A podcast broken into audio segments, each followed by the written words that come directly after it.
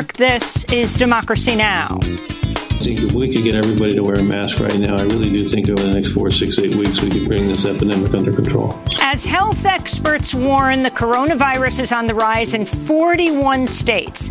Many governors are reimposing restrictions after attempts at opening up their states, but Trump wants schools open.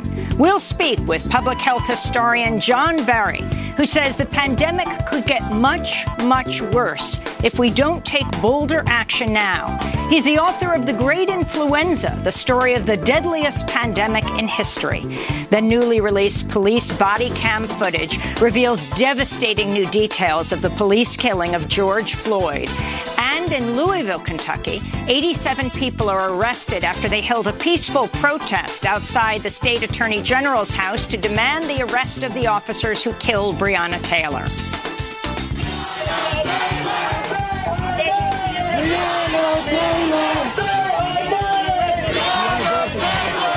We'll look at the ongoing national uprising against racism and police violence and much more with Professor Marc Lamont Hill, author of Nobody Casualties of America's War on the Vulnerable from Ferguson to Flint and Beyond. Marc has COVID himself. All that and more coming up. Welcome to Democracy Now!, democracynow.org, the Quarantine Report. I'm Amy Goodman. The U.S. continues to shatter coronavirus records with 41 U.S. states recording increasing cases of COVID-19. More than 67,000 new cases were reported Wednesday, nearly tying the previous daily record. The official U.S. death toll is now over 137,000, shattering any record in the world. In Houston, Texas, the U.S. Army deployed hundreds of medical personnel to set up a COVID-19 ward in United Memorial Medical Center as intensive care units filled to capacity. Texas Congress member Sheila Jackson Lee toured the hospital Wednesday. Whenever you enlist the United States military for assistance, you are at a peak crisis period. I think that is important for everyone who thinks this is going away, COVID 19, anyone who thinks we're at the end of it.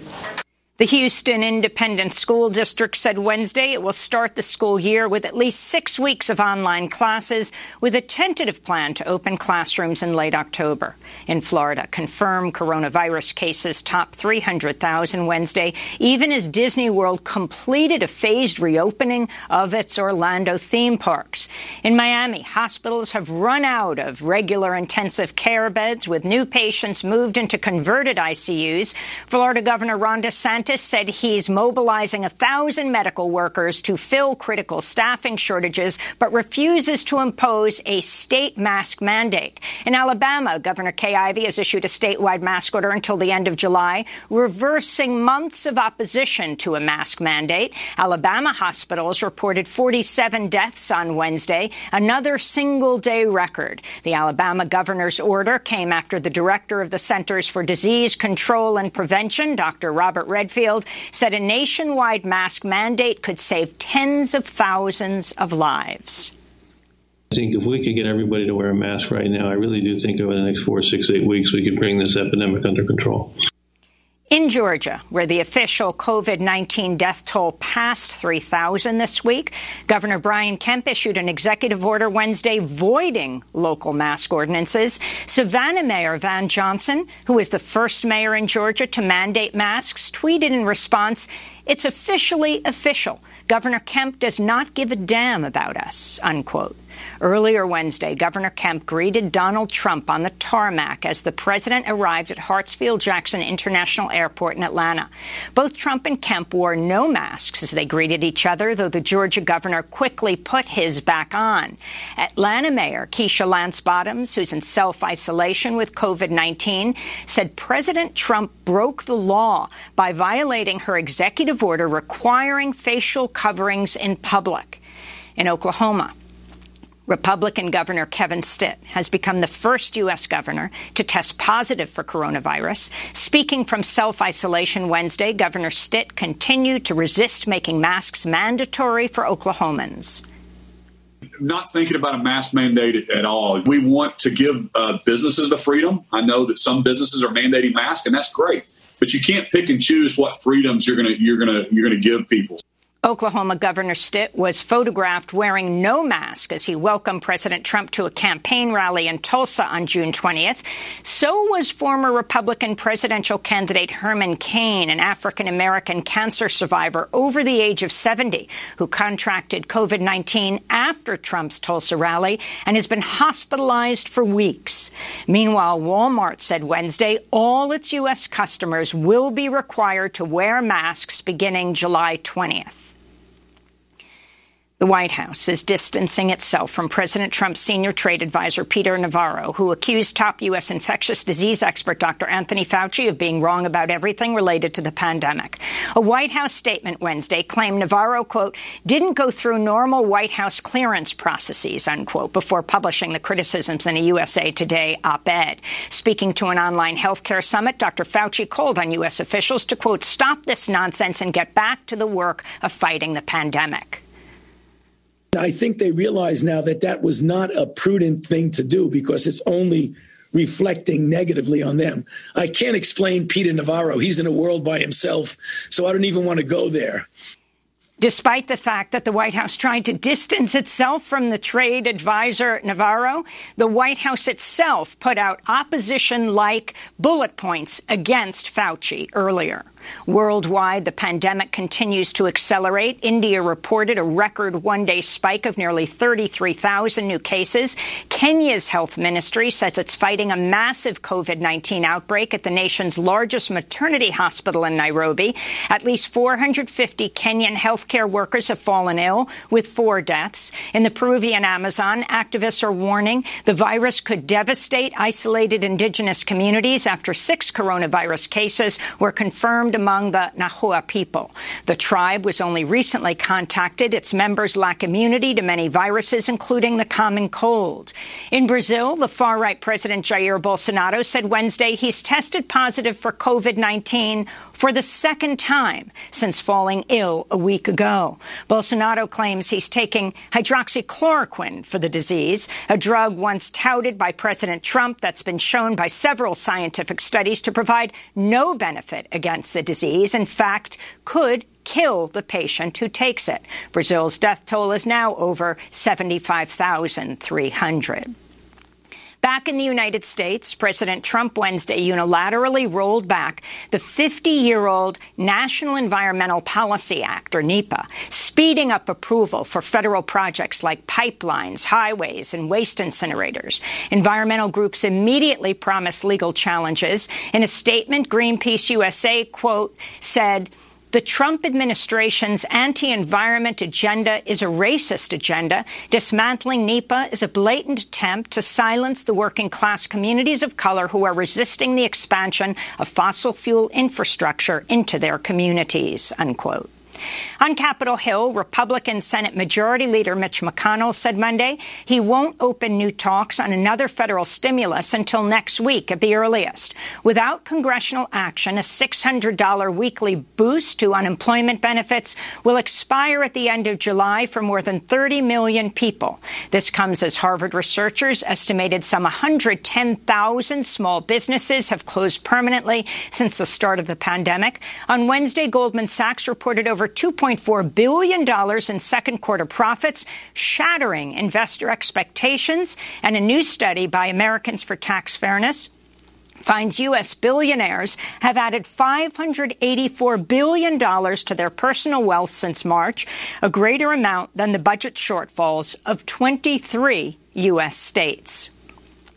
In Minneapolis, newly released police body camera footage reveals devastating new details of George Floyd's killing on Memorial Day, showing officers pulled a gun, swore at George Floyd to get out of the effing car as he wept and pleaded, please don't shoot me, repeatedly.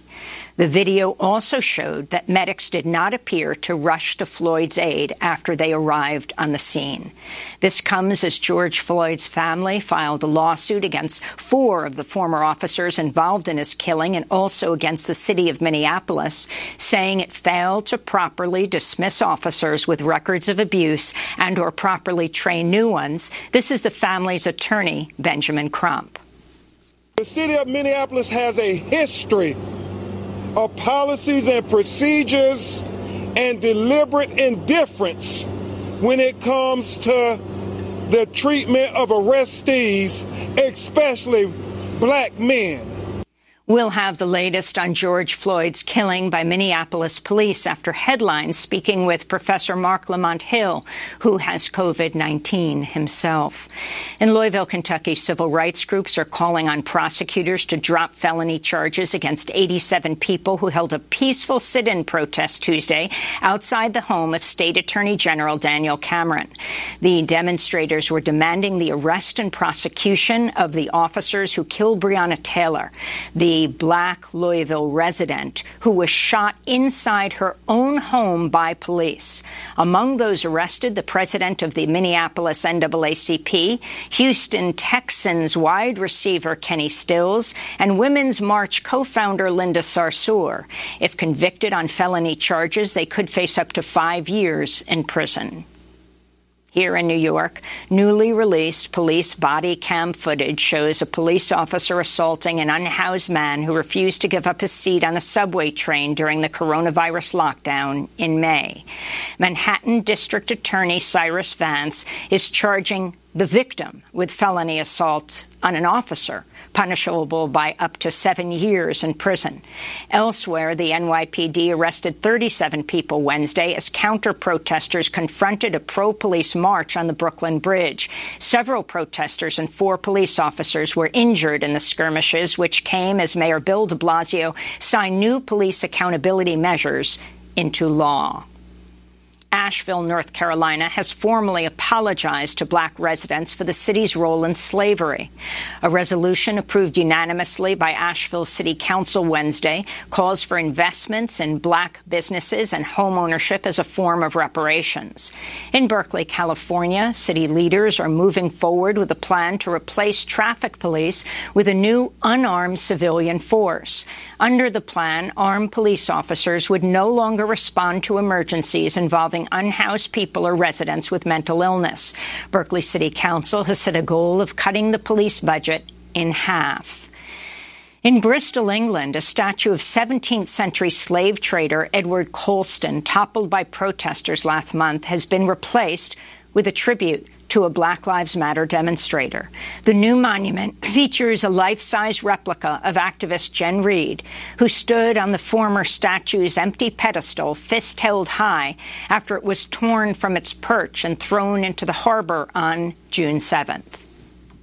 For me, getting on that plinth, you know, I raised my fist and I raised my fist to give power back to the people, back to the slaves who died at the hands of Colston.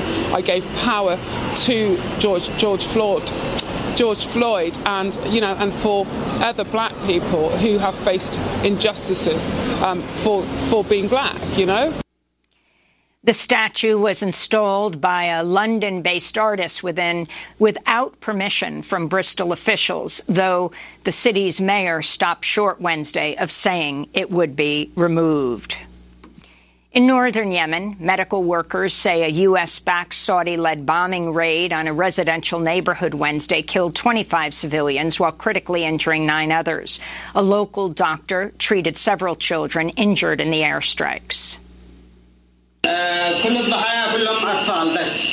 The only injured victims are all children. We received three or four people and eight martyred women and children. And today is a painful and sad day for the free Yemeni people. The Yemen Data Project estimates the Saudi-led coalition has carried out more than 21,000 airstrikes in five years of war, killing more than 8,700 civilians. Most of the raids were carried out with weapons sold by the United States. We'll have more on this report tomorrow on Democracy Now! Meanwhile, the United Nations is warning of a looming environmental disaster in the Red Sea, where a stricken oil tanker has been abandoned off Yemen's coast since the start of civil war five years ago. The vessel's loaded with more than a million barrels of crude oil, four times as much oil as spilled from the Exxon Valdez in 1989. UN Humanitarian Affairs and Emergency Relief Coordinator Mark Lowcock said Wednesday a spill would directly affect 1.6 million Yemenis essentially every fishing community along Yemen's west coast would see their livelihoods collapse and would suffer substantial economic losses.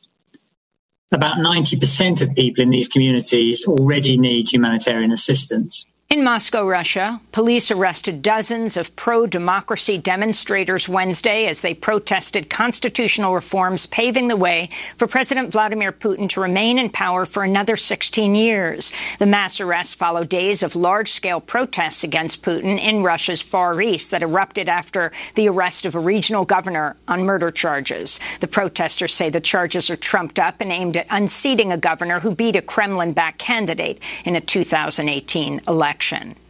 Twitter says it's investigating a coordinated social engineering attack that saw the accounts of prominent politicians and celebrities briefly hacked Wednesday.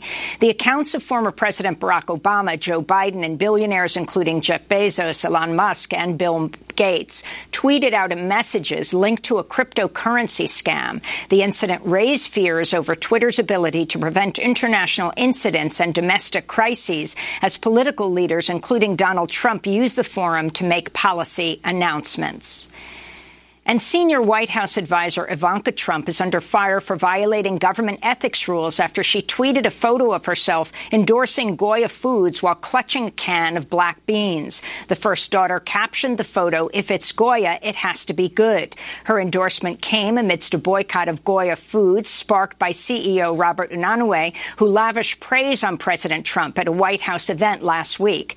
Ivanka Trump's tweet appears to violate a federal law prohibiting the use of public office for private gain. On Wednesday, as U.S. coronavirus deaths topped 137,000, Donald Trump's Instagram account tweeted a photo of the president himself grinning in the Oval Office and flashing a thumbs up sign over an array of Goya food products on the Resolute desk in the Oval Office. And those are some of the headlines. This is Democracy Now!, democracynow.org, the War and Peace Report. I'm Amy Goodman here in New York with my co-host Nermeen Sheikh, who is broadcasting from home. Hi, Nermeen.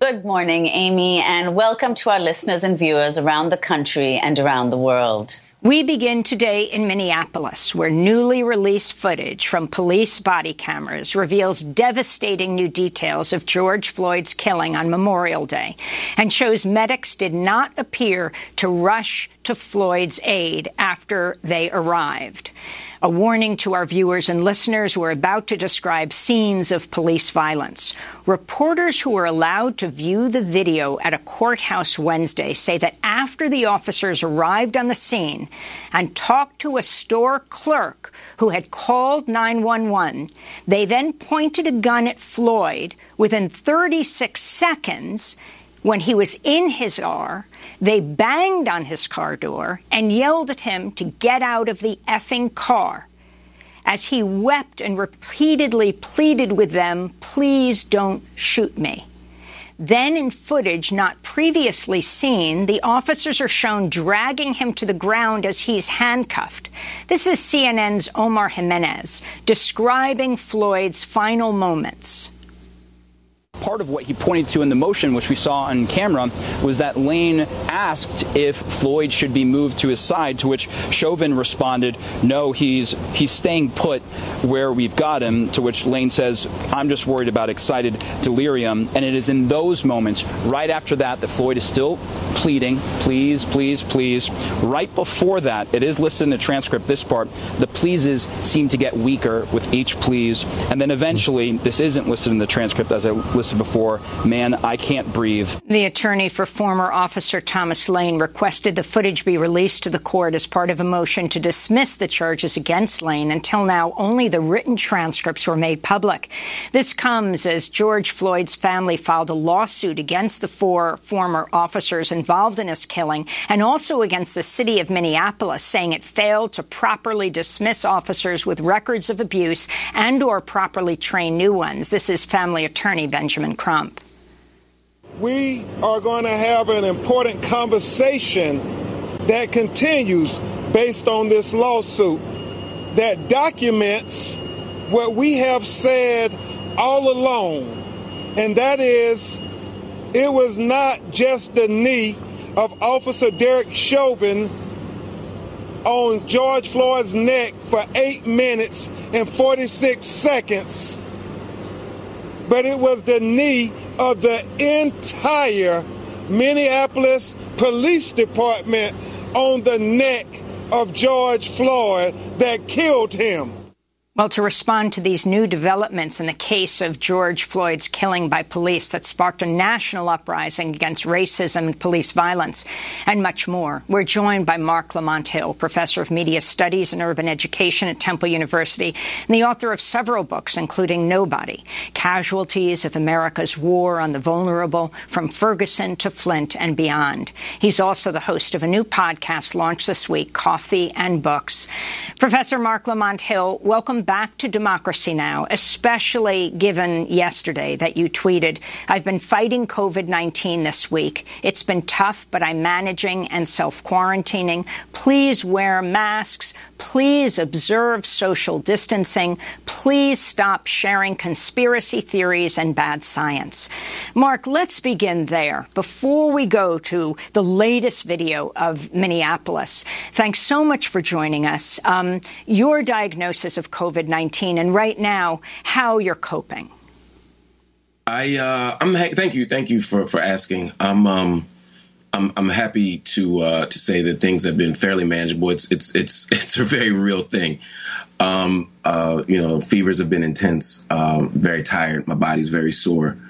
Um, dizziness, weird skin pain, things like that some things I anticipated, some things I didn't. Uh, fortunately, you know, my my breathing's been okay so far, not as bad as uh, some people's has been, uh, and so I feel very fortunate, um, and I'm very fortunate that I was able to access a test and get results uh, more quickly than uh, than many people have been able to. Um, so I just encourage people to to observe social distancing and again wear masks.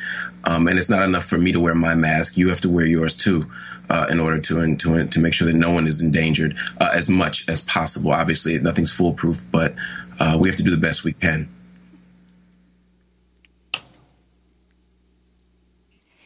So, Marc Lamont Hill, if you can talk about as your home um, uh, sort of viewing this through this prism of COVID 19 right now and dealing with this. Um, there is a surge of new information about what happened to uh, George Perry Floyd and his last moments.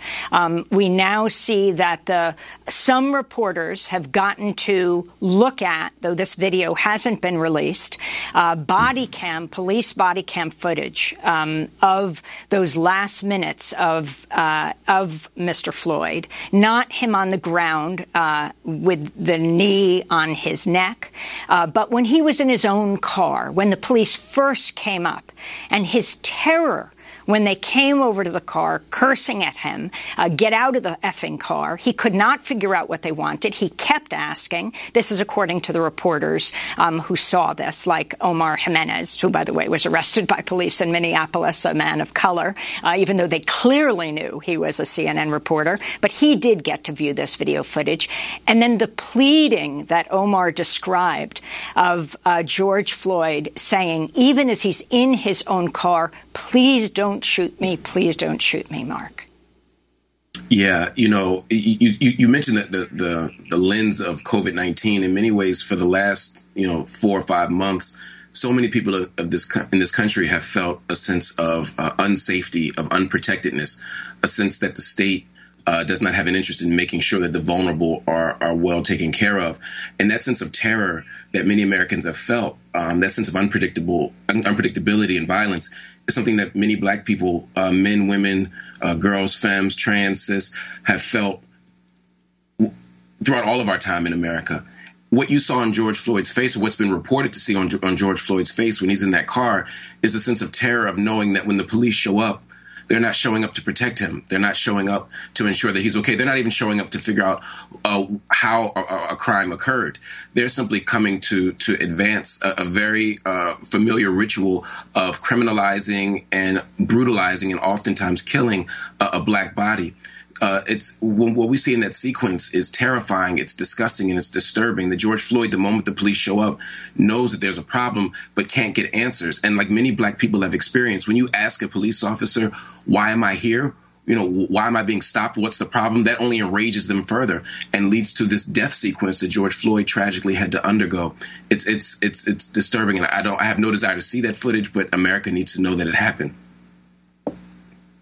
And Marc, can you also respond to the financial damages that uh, uh, Benjamin Crump, uh, the attorney for George Floyd's uh, family, uh, have proposed? Um, he said that the, although they have not disclosed the sum, uh, Crump has said that he hopes to quote set a precedent that makes it financially prohibitive for police to wrongfully kill marginalized people. Could you respond to that? And what effect do you think uh, financial settlements could have as a disincentive uh, for the police to exercise uh, this kind of uh, violence? You know, I, I, support Attorney Crump's efforts to to to to demand uh, some sort of cash uh, settlement from the state because the state killed George Floyd. That that's un, un, indisputable. Um, I'm not sure that long term, though, that will be the ultimate solution. Absolutely, within a white supremacist capitalist empire, you know, putting uh, uh, uh, a, a, a you know a, a, rock in the levers of um, of capital can always pause things and, and make the state respond differently. The state responds to its financial and economic interests, to be sure, but this is a deeper issue. In the moment that the police officer is faced with a black person, irrational white supremacist fears about black people emerge. And I'm not sure that a financial logic can stop that. I'm not sure that qualified immunity can stop that, although we need all of those things.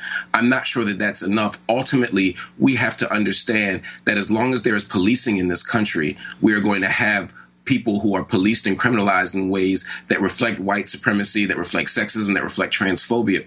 And so ultimately, we have to dismantle and abolish policing. But in the meantime, these types of reforms could be helpful. I'm not against reforms that don't undermine abolition. And I think that if we can place pressure on the state financially, if we can place pressure on individual officers financially as a means of getting us somewhere, I'm all about that. But we can't confuse ourselves into believing that a financial penalty, that an economic sort of sanction is going to stop uh, police officers from killing the vulnerable, because in many ways that is part and parcel of what American policing is and always has been. Marc, we're going to break and then come back to our discussion and go down to Louisville uh, to talk about what happened this week outside the state attorney general's house. 87 protesters arrested as they demanded that the officers involved in the killing of Breonna Taylor be arrested and prosecuted. Marc Lamont Hill is professor of media studies and urban education at Temple University, author of several books, including Nobody Casualties of America's War on the Vulnerable from Ferguson to Flint and Beyond. Stay with us. Black is like the magic, the magic's like a spell. My brothers went to heaven, the police going to, they're going to hello operator, emergency hotline. If I say that I can't breathe, will I become a child? Line up to see the movie, line up to see the act. The officers are scheming to cover up their cover up their. No more questions, tell me no more lies. You're serving and protecting this baby's life. I'm very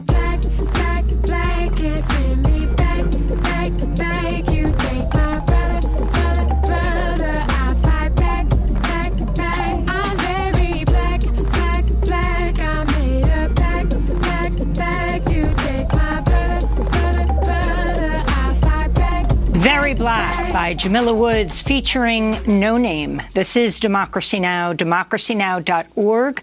The Quarantine Report. I'm Amy Goodman with Nermeen Sheikh.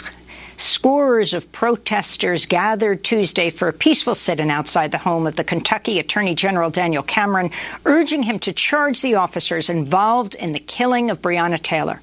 She's a 26-year-old black woman an EMT who was treating COVID patients, an aspiring nurse who was shot to death by police inside her own apartment in March. Several celebrities, including NFL player Kenny Stills of the Houston Texans and activist Tamika Mallory and Linda Sarsour, were arrested, along with more than 80 other protesters. They all face several charges, including a felony for intimidating a participant in the legal process. Hayes Gardner, a reporter for the Courier Journal in Louisville, tweeted Sarsour saying, quote, We are being charged with a felony as an intimidation tactic by the LMPD in hopes that they believe we will never do this ever again because of that charge. As you know, we are not intimidated, in fact, very emboldened right now. For more, we continue our conversation with Marc Lamont Hill, professor of media studies and urban education at Temple University, author of a number of books, including Nobody, Casualties of America's War on the Vulnerable, from Ferguson to Flint and beyond. So talk about what's happened in Louisville, Mark. This killing of Breonna Taylor this remarkable young woman who is treating people with COVID 19, an EMT, hoping to be a nurse. Police storm her apartment. She's there with her boyfriend. They shoot into it blindly. One of the officers shooting into the window of her bedroom where there were curtains. She was shot to death with eight bullets in her. Talk yeah. about what happened this week. Yeah, and and, and again, I, think you're right. Uh, just and I know you know this very well, Amy. And, and Breonna Taylor was an extra, an extraordinary, remarkable woman. Uh, but even had she been unremarkable, uh, even if she had made many mistakes, and even if she hadn't been a hero, uh, she still deserves not to die at the hands uh, of the state.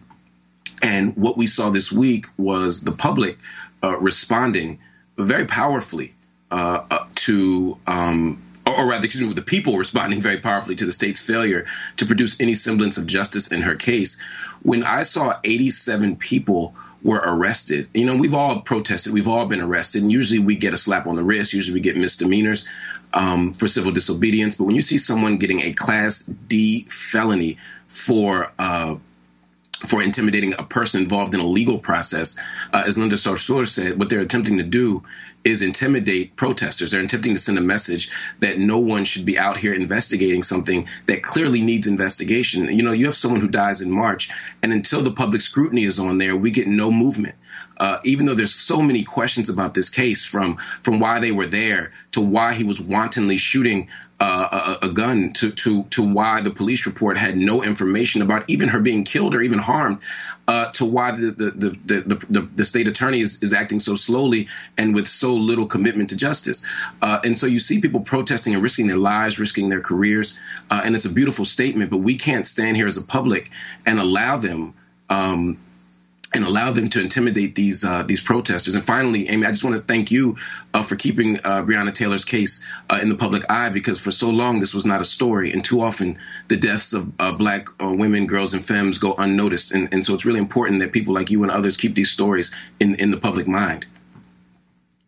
And Marc, could you also talk about the Attorney General, the Kentucky Attorney General Daniel? Uh, Cameron, who is the state's first black attorney general and the first Republican to hold the office in more than 70 years. He's been backed by uh, President Trump. Yeah. You know, the, the great uh, anthropologist and novelist Zora Neale Hurston said, you know, sometimes your skin folk ain't your kinfolk. You know, I don't look to to to black people in positions of power to necessarily produce justice for black people. I'm interested in what their politics are. I'm interested in what their commitments are. And so when I see uh, a black appointee uh, reinforcing the very same uh, racist pra- practices and policies that, that his white predecessors have, I, I find no joy or no pleasure in that. And the fact that this is a Trump appointee speaks not only uh, to how how unlikely we are to get justice from this position, but how important it is in November for us uh, to do everything we can to remove Trump from office. And Marc, I want to go oh, to go another ahead. case.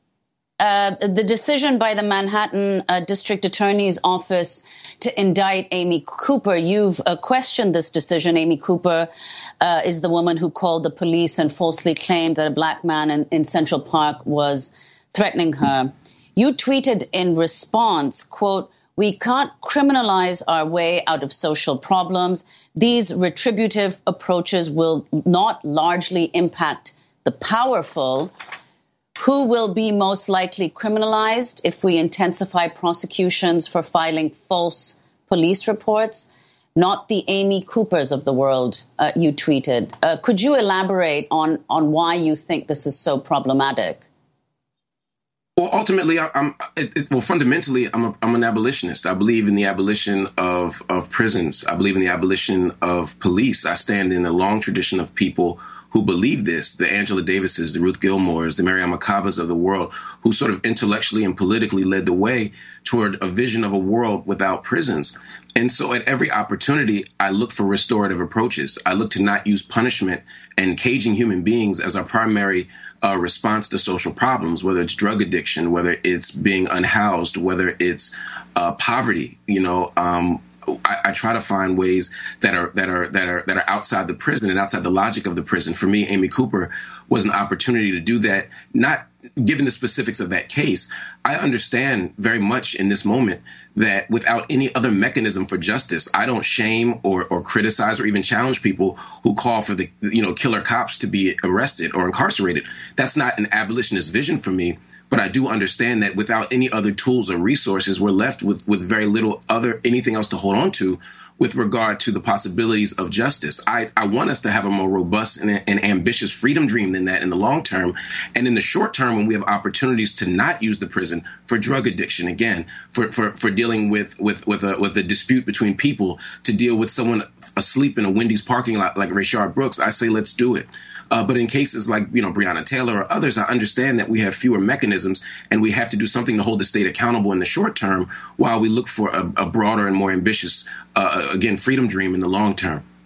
Marc, we're going to end where we began, and that's with COVID. Um, the reports and studies showing that African Americans and Latinx people are nearly three times as likely to be infected and twice as likely to die from the virus compared to their white neighbors. Um, we just heard that the Republican White, governor of Oklahoma, uh, Governor Stitt, has tested positive for COVID. He was maskless at Trump's Tulsa rally held almost on Juneteenth, has to push it to the next day because of outcry. But Trump hasn't been tweeting about, as he tweets against the left protesting in this country, is that Herman Cain, a major supporter who came to support Trump at the Tulsa rally, um, also um, has tested positive, has been hospitalized for weeks. He's the 70 year old former African American presidential candidate, cancer survivor. Um, yeah. Can you talk about the connection between President Trump trying to, quote, move on and not deal with the pandemic, as over 137,000 people have died in this country, um, disproportionately African American and Latinx people? Yeah, uh, we live in a country that renders the poor um, disposable. Uh, anyone who we can't extract uh, value from disposable. Black and brown people disposable. Trans folk disposable. Uh, and as soon as it became very clear uh, that the people catching the most hell at, at the epidemiological level, the people who were dying the most from COVID, were people who were black and brown and poor.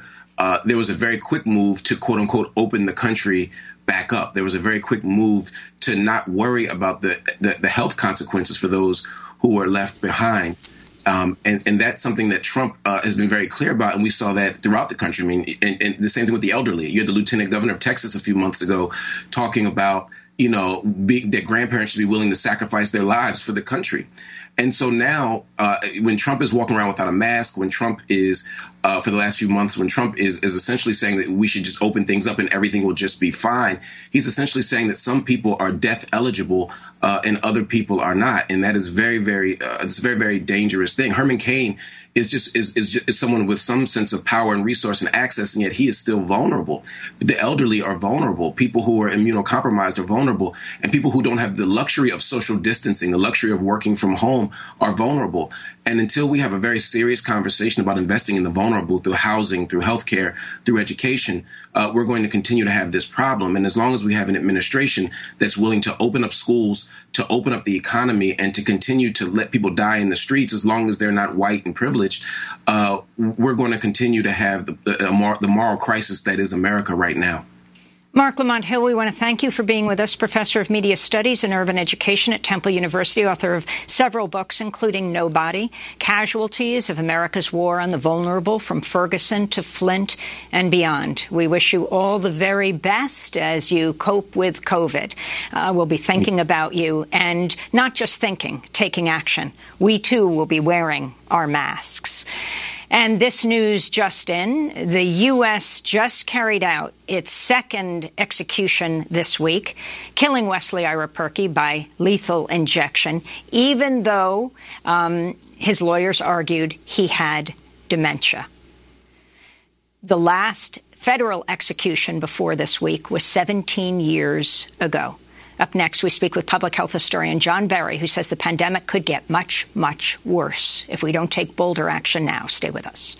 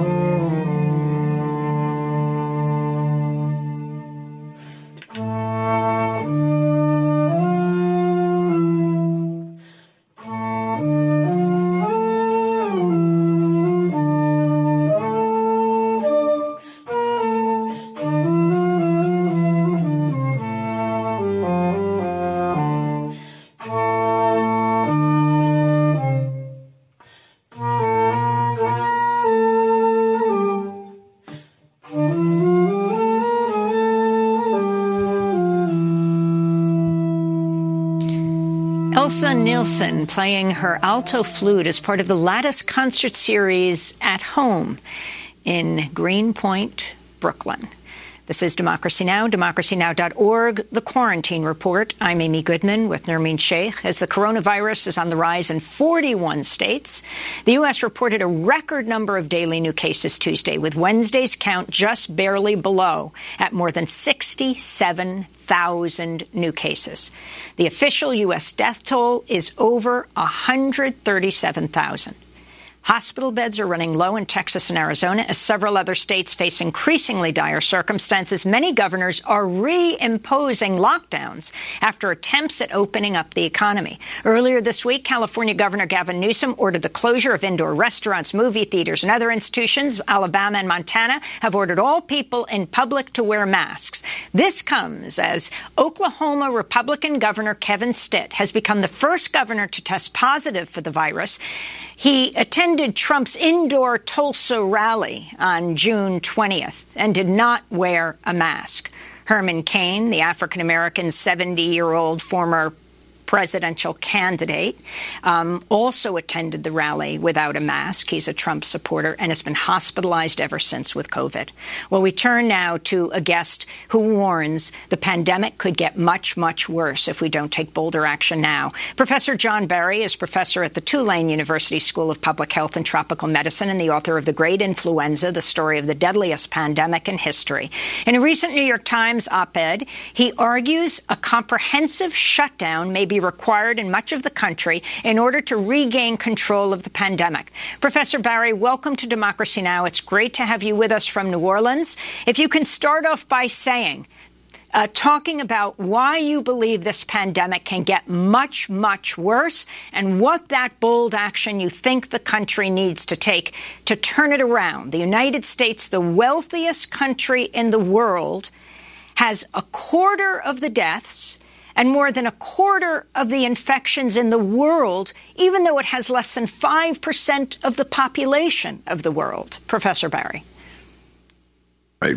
Well, the real problem will come uh, later when, in fact, Redfield, the uh, CDC director, said much the same thing a couple of days ago.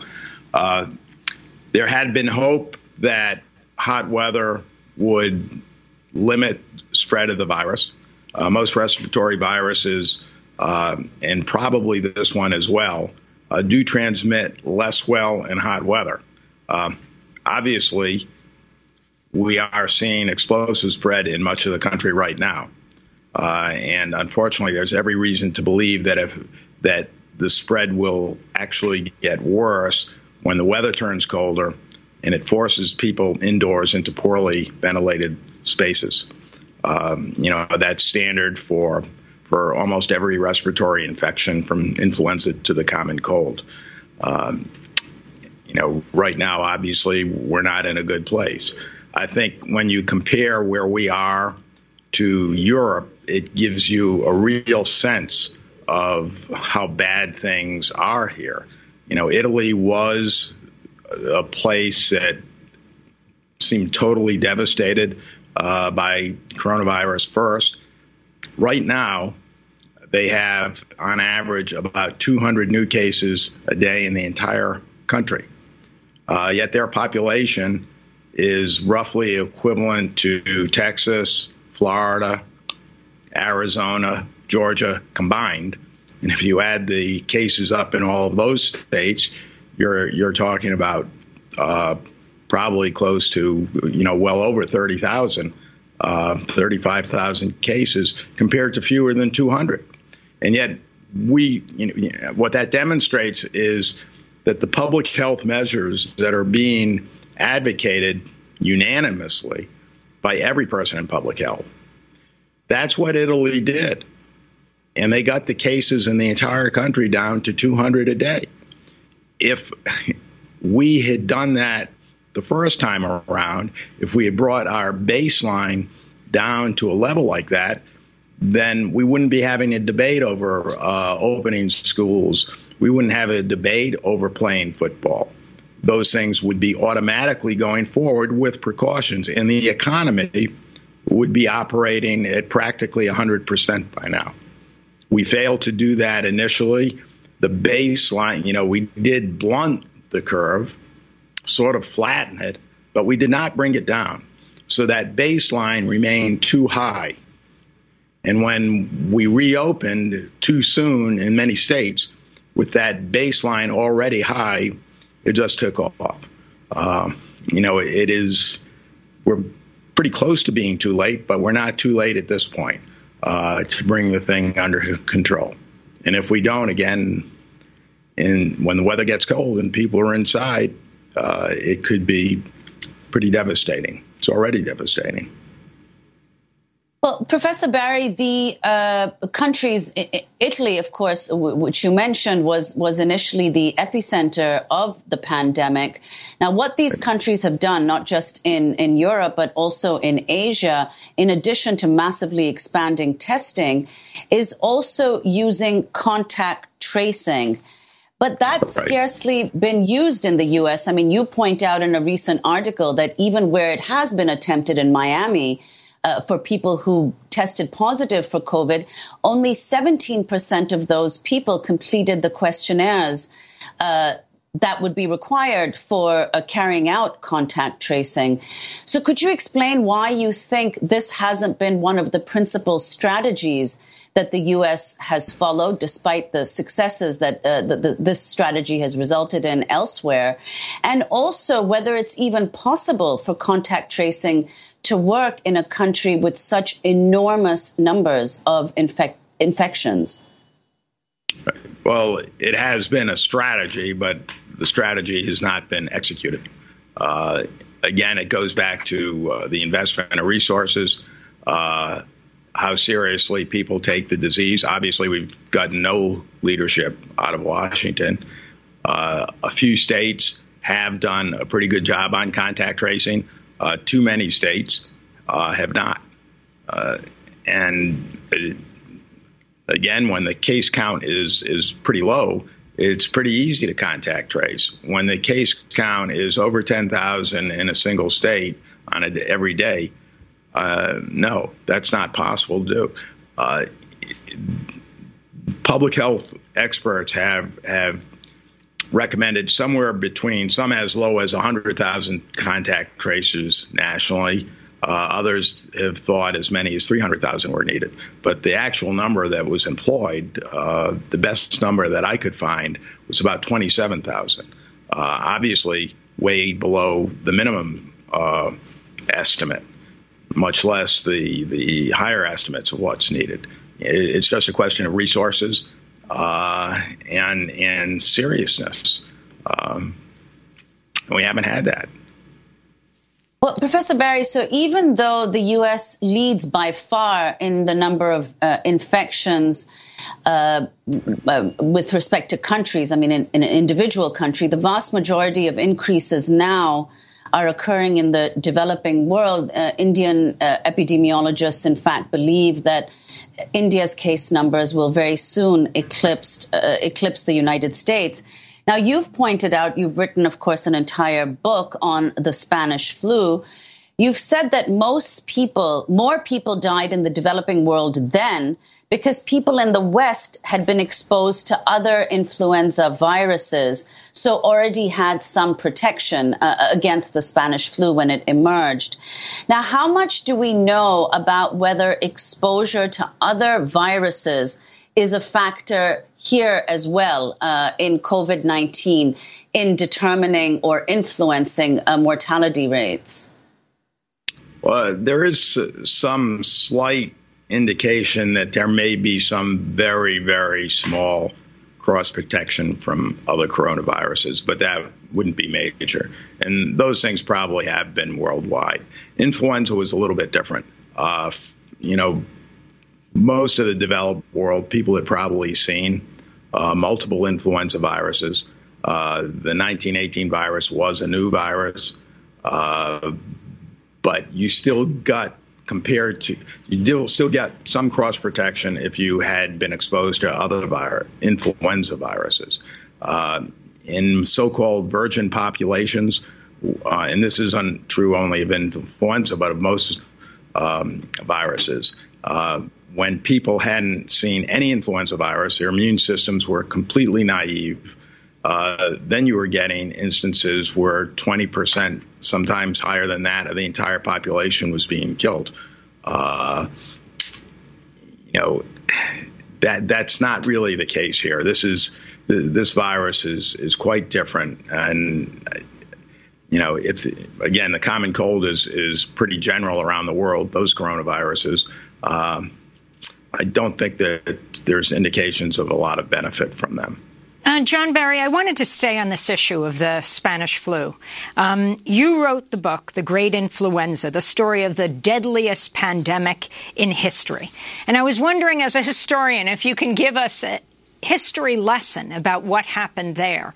Um, and specifically, I mean, we're calling it, of course, the Spanish flu, but I am wondering, um, you write the single most important lesson from the 1918 influenza was to tell the truth. The Trump administration is doing exactly the opposite.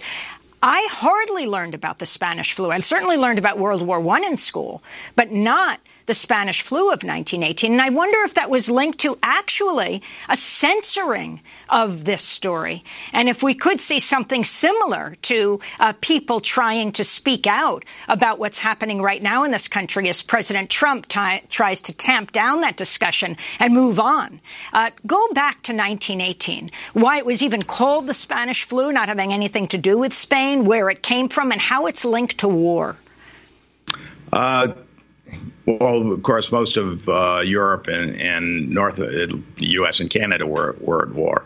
Uh, and in the warring countries, there was either censorship or, in the U.S., pretty effective self censorship. Uh, Spain was not at war. Uh, we're not sure where that 1918 virus entered the human population. It could actually have been the United States, could have been China, uh, could have been France, could have been Vietnam.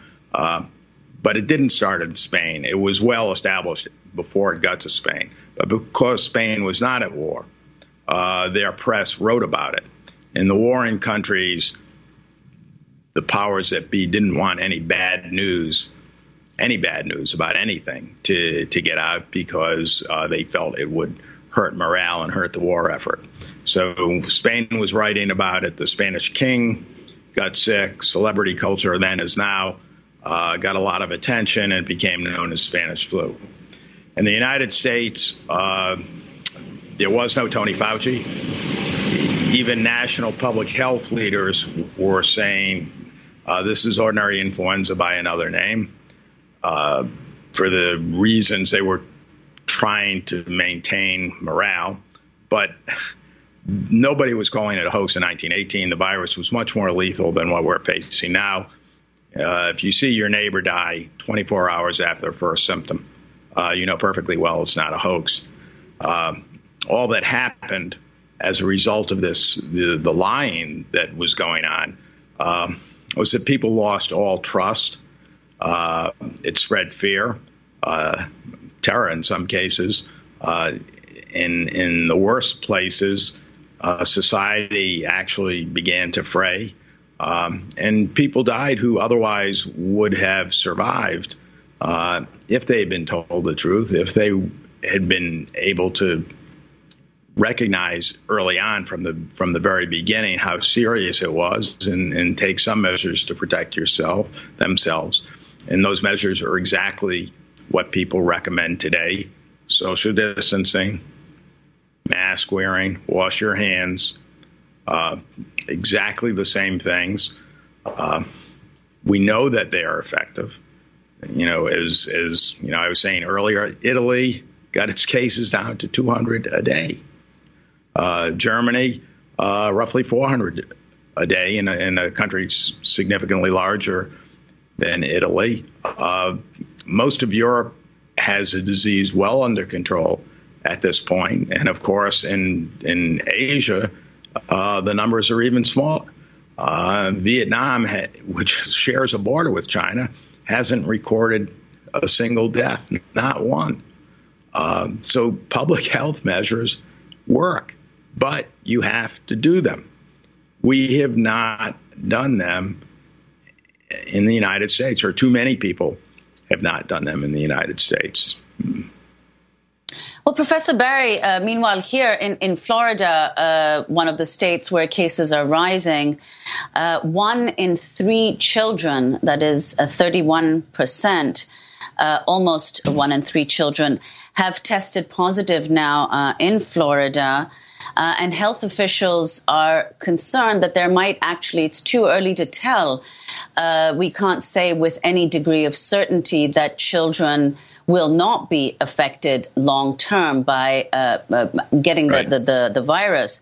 Um, but I, I want to go to another. You, you made the, the, the case that in March that there was no indication that COVID 19 will become more virulent than it is right. now. Uh, but but you did say that it's going to come in several waves and, and, become endemic. Is there still? I mean, that was three and a half months ago when it first began. Uh, it spread here. Is it still the case? Does the latest research still confirm that COVID 19 won't become more virulent? Right. The, the 1918 virus uh, was pretty mild, quite mild in the first wave, uh, and then turned very lethal. Uh, but there is not the slightest sign anywhere uh, that that is going to be the case with uh, COVID 19. There have been some mutations that suggest it's actually maybe more contagious, uh, but not more virulent. Uh, so thankfully, uh, it's it's bad enough as it is, and as as you say, we're not sure what the long term implications are, uh, whether there will be complications or, or some damage to the body that does not recover or takes a very long time uh, to recover from. We just don't know. It's too new a virus. John Barry, we want to thank you so much for being with us. Professor at the Tulane University School of Public Health and Tropical Medicine, author of, among many books, The Great Influenza, the story of the deadliest pandemic in history. We'll link to your pieces in the New York Times, the latest. The pandemic could get much, much worse. We must act now. That does it for our show. I'm Amy Goodman with Nermeen Sheikh. Stay safe.